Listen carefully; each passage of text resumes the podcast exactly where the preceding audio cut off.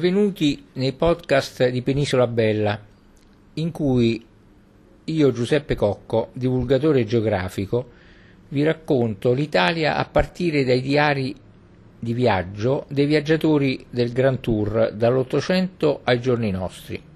Continuiamo a viaggiare in compagnia di Pasolini lungo la sua lunga strada di sabbia nel luglio 1959.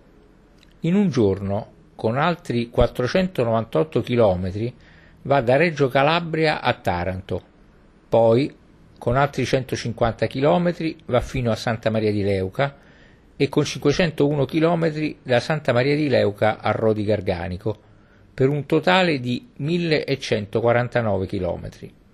Eravamo in Sicilia e riattraversato lo stretto Pasolini torna a Reggio Calabria e prima di lasciarla trova il tempo di soffermarsi a fare una serie di tristi considerazioni su una città estremamente drammatica e originale di una angosciosa povertà. Così scrive. Poi via. Parte per un veloce viaggio lungo la costa calabrese, percorrendo la strada statale 106 ionica, guardata a volo d'uccello soffermandosi con alcune considerazioni su Porto Salvo, l'odierna Melito Porto Salvo, Soverato, Cutro, per raggiungere in un solo giorno direttamente Taranto e cominciare la parte del viaggio dedicata alla Puglia, che lo porterà fino a Santa Maria di Leuca, la località più a sud sul tacco della penisola, e risalendola su su fino a Rodi Garganico. Scrive Io mi butto di nuovo lungo lo straniero, il nemico, il seducente Ionio. Taranto, città perfetta. Arrivato a Taranto si lancia subito nelle sue istantanee sinestetiche, cominciando da un piano lungo sul paesaggio della città vecchia e su quella nuova, circondata dal mare per stringere sempre di più sui primi piani del lungomare e i primissimi piani delle bagnanti e dei loro osservatori. Scrive lo spettacolo del brulichio infinito che mi accompagnerà d'ora in poi per tutta la costa pugliese. Dopo Taranto va a Gallipoli e si immerge nel Salento, ma come gli è successo in Sicilia, il demone del viaggio non gli dà il tempo di fermarsi e soffermarsi, sospingendolo giù verso la punta estrema di Santa Maria di Leuca. Dopo una giornata passata all'estremità del tacco, comincia a risalire lungo la costa pugliese e a Rodi Garganico, in una notte passeggiando solitario sulla spiaggia, nello sperduto Salento, pensa e scrive severo come una landa settentrionale. Brindisi, la più caotica, furente, rigurgitante delle spiagge italiane. A, Otra, a Otranto e Ostuni, le città del silenzio del sud. A Bari, il modello marino di tutte le città. Poi, fino al Gargano, con la cattedrale di suprema bellezza sul mare. Taranto, luglio. Credo che a ben pochi in Italia sia capitato di fare in macchina, in un giorno, l'intera costa da Reggio a Taranto. Ora che sono qui, a Taranto, e brilla sui due mari come un gigantesco diamante in frantumi, mi pare che la cosa mi sia successa in sogno. L'Ionio non è un mare nostro, spaventa. Appena partito da Reggio, città estremamente drammatica e originale, di una angosciosa povertà, dove sui camion che passano per le lunghe vie parallele al mare si vedono scritte come Dio aiutaci, mi stupiva la dolcezza, la mitezza, il nitore dei paesi della costa. Così circa fino a Porto Salvo. Poi si entra in un mondo che non è più riconoscibile. È vero, Ogni tanto si ritrovano degli scorci abitudinari. Appare come un folgorante miracolo la dolce, immensa spiaggia di Soverato, elegante, con le chiglie vermiglie delle barchette, sotto il potente sole delle due, ma subito dopo da una meravigliosa valle soffia sul mare un vento che rischia di far ribaltare la macchina e un contadino, andato a far acqua con l'anfora, vecchio come un vecchio olivo, si lamenta con te di quel vento, di quell'eterna burrasca. Tutto il raccolto ci ha rovinato quest'anno. Poi la strada lascia il mare e si interna in una zona, tutta gialla, con le colline che sembrano dune immaginate da Kafka. Il tramonto le vela di un rosa di sangue.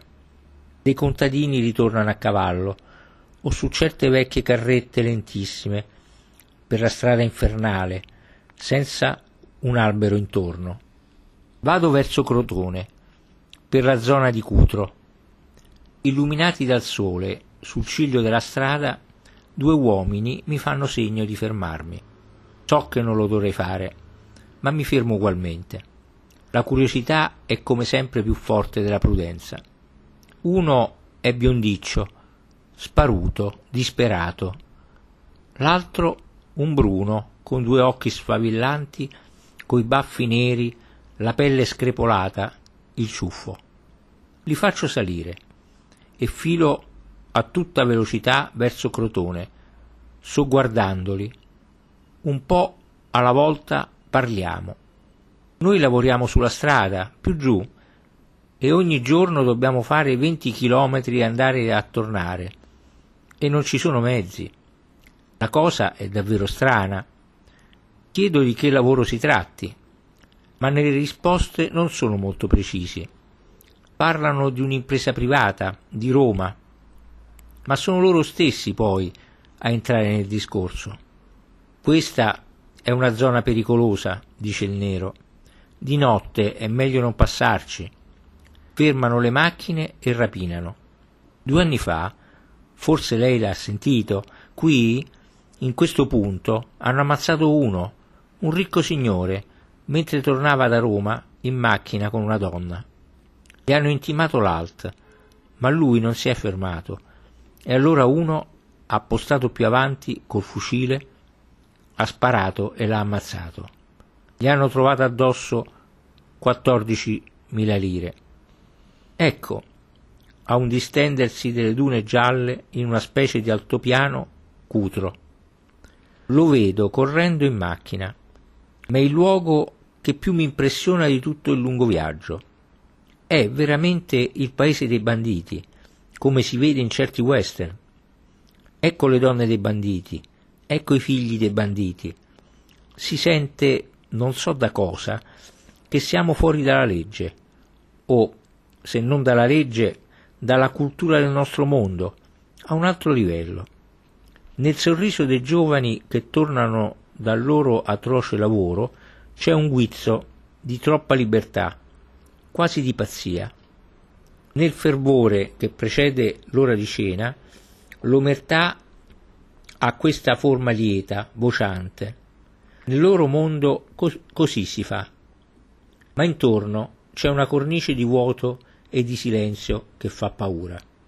Ancora qualche chilometro per delle colline pietrose, lunari, poi alla porta di Crotone i miei due ospiti mi salutano con umanistica gentilezza. Io mi butto di nuovo lungo lo straniero, il nemico, il seducente Ionio. Taranto, città perfetta.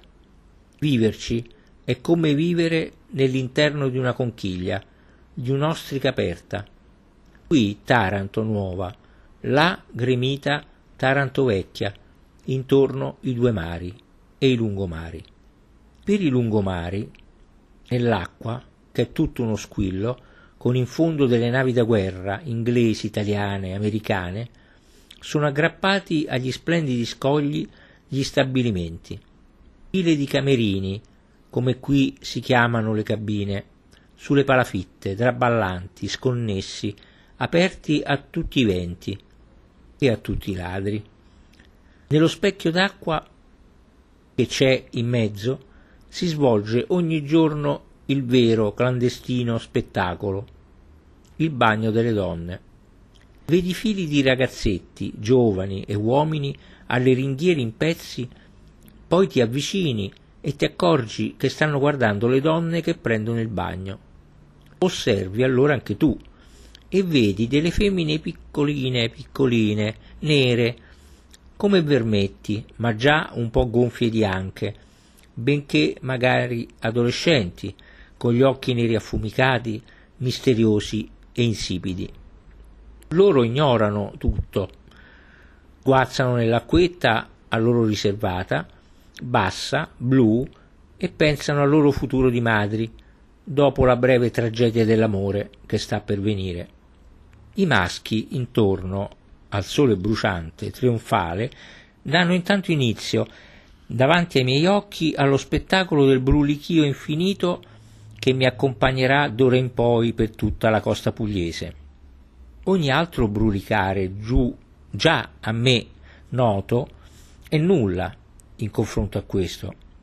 Sono svelti, stretti di anca, grandi di occhio, lunghi di naso. Un'elica gli gira dentro, l'elica del sesso, della curiosità, della voglia di esistere. Mi sono tutti intorno. E sì, che gli stranieri non mancano qui, a parte la folla interregionale di marinai. Uno mi dice, ecco, tu adesso sei un dio per noi, perché sei forestiero. Poi, magari, se stai qui 4-5 giorni, non sei più niente. Da Taranto a Santa Maria di Leuca, luglio. Volo per la costa meno nota d'Italia. Mi trascina una gioia tale di vedere che quasi son cieco. Qui infatti tutto minaccia di non essere. La costa piatta, i paesi arabo-normanni, arabi nella parte umile, normanni nella parte eletta, chiese e muraglie, il mare. Tutto è come bevuto, frastornato dalla luce. Riafferro la vita a Gallipoli, misterioso centro esistente di una regione che non esiste. È del resto una città a sé, uno stato, un po' come Cutro, perfetta anch'essa come Taranto, protesa, biancheggiante, in un mare squisito, puro, selvaggio. In quello slanciato ammasso di case bianche, inanellato da lungomari e da moli, la gente vive una vita autonoma, quasi ricca, si direbbe, quasi non ci fosse soluzione di continuità con qualche periodo della storia antica, che io non so, né faccio in tempo a capire. Il demone del viaggio mi sospinge giù, verso la punta estrema. Ci si arriva lentamente, mentre intorno la regione si trasforma si muove in piccole ondulazioni, si ricopre di olivi. Santa Maria di Leuca si stende lungo il mare con una fila di villine liberty, lussuosi, rosei e bianchi, incrostati d'ornamenti, circondati da giardinetti. Sembrano appena abbandonati. Anche il grandioso lungomare davanti, calcinante, sembra appena lasciato in disuso. E lassù la grande rotonda scrostata. In un punto del lungomare, nel sole feroce, è fermo un torpedone con una radio accesa. Un po' di gente è seduta sui gradini di una costruzione pubblica, in un po' d'ombra. Chiedo a due ragazzi, che sembrano due studenti, chi viene a Santa Maria di Leuca. Abbastanza gente, mi dicono, per lo più di Lecce. Ci sono ci sono anche degli stranieri che alloggiano a qualche pensione e mi indicano una pensione bianca di cui sembrano orgogliosi. Le ville invece sono dei baroni, ma ci vengono ancora? Sì, ci vengono, ma se ne stanno per conto loro. La sera si trovano tutti allo yacht, yacht club, dove possono entrare solo loro, e ballano e giocano a carte. Sono morto di caldo e di stanchezza. Vorrei finalmente fare un bagno, ma non ci sono camerini per spogliarsi. Laggiù c'è uno scoglio che buca il mare, sotto il faro, il faro del capo. Andiamo laggiù? chiedo. Tutti contenti accettano e il più giovane mi spiega. Quello scoglio divide il mare Ionio dall'Adriatico. Ciò mi diverte. Partiamo sotto la fiamma del sole e piano piano, come degli equilibristi sulla gobba squamosa, rotta, aguzza dello scoglio, arriviamo sulla punta. Ma siamo altissimi sul mare. A destra lo Ionio, tremendo, nemico, preumano, a sinistra il caro, dolce, domestico Adriatico. Copre una specie di abisso che fende lo scoglio fino alla schiuma del mare. Proviamo a scendere, dico. I ragazzi fanno strada. Caliamo a piedi scalzi. Giungiamo a una specie di terrazzetta naturale, liscia, scura. Lì c'è un cadavere, enorme, giallo, glabro. Al nostro arrivo il cadavere si muove, ci guarda e senza dir nulla comincia a vestirsi. La canottiera, la maglia, i calzoni, i pedalini, i sandali.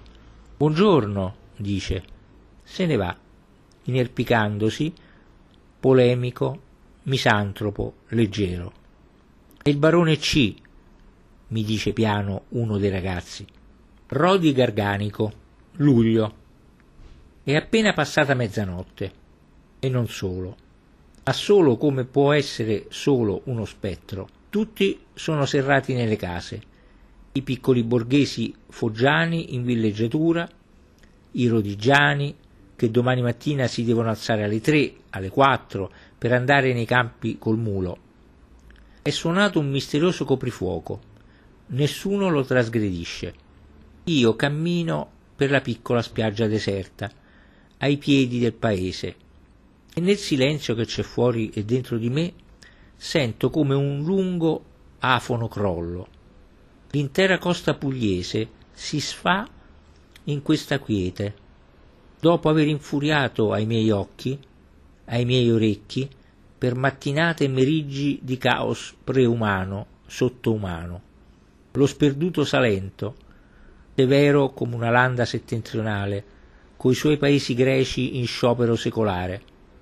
Poi l'esplosione di Brindisi, la più caotica, furente, rigurgitante delle spiagge italiane, e le stupende Otranto e Ostuni, le città del silenzio del sud, e Bari, il modello marino di tutte le città, poi fino al Gargano, con la cattedrale di suprema bellezza, sul mare e sotto i neri biondi malandrini nudi tra gli scogli. Nella memoria cattedrali e poveri ragazzi nudi, confuse città pericolanti ed informi come accampamenti, folle sotto i palchi delle luminarie e i podi bianchi traforati delle bande, sono un solo sordo frastuono e si infrange contro le muraglie del Gargano, il cui periplo a picco sul mare, tra le severe deserte montagne, allontana dall'Italia di migliaia di chilometri. Ho perso il battello delle Tremiti, non ci potrò andare. Ma qui sono in un'isola, non credo laggiù sia diverso. Cammino e slegge nel buio del coprifuoco e già rimpiango l'interminabile giorno su cui è caduta questa imprevista sera.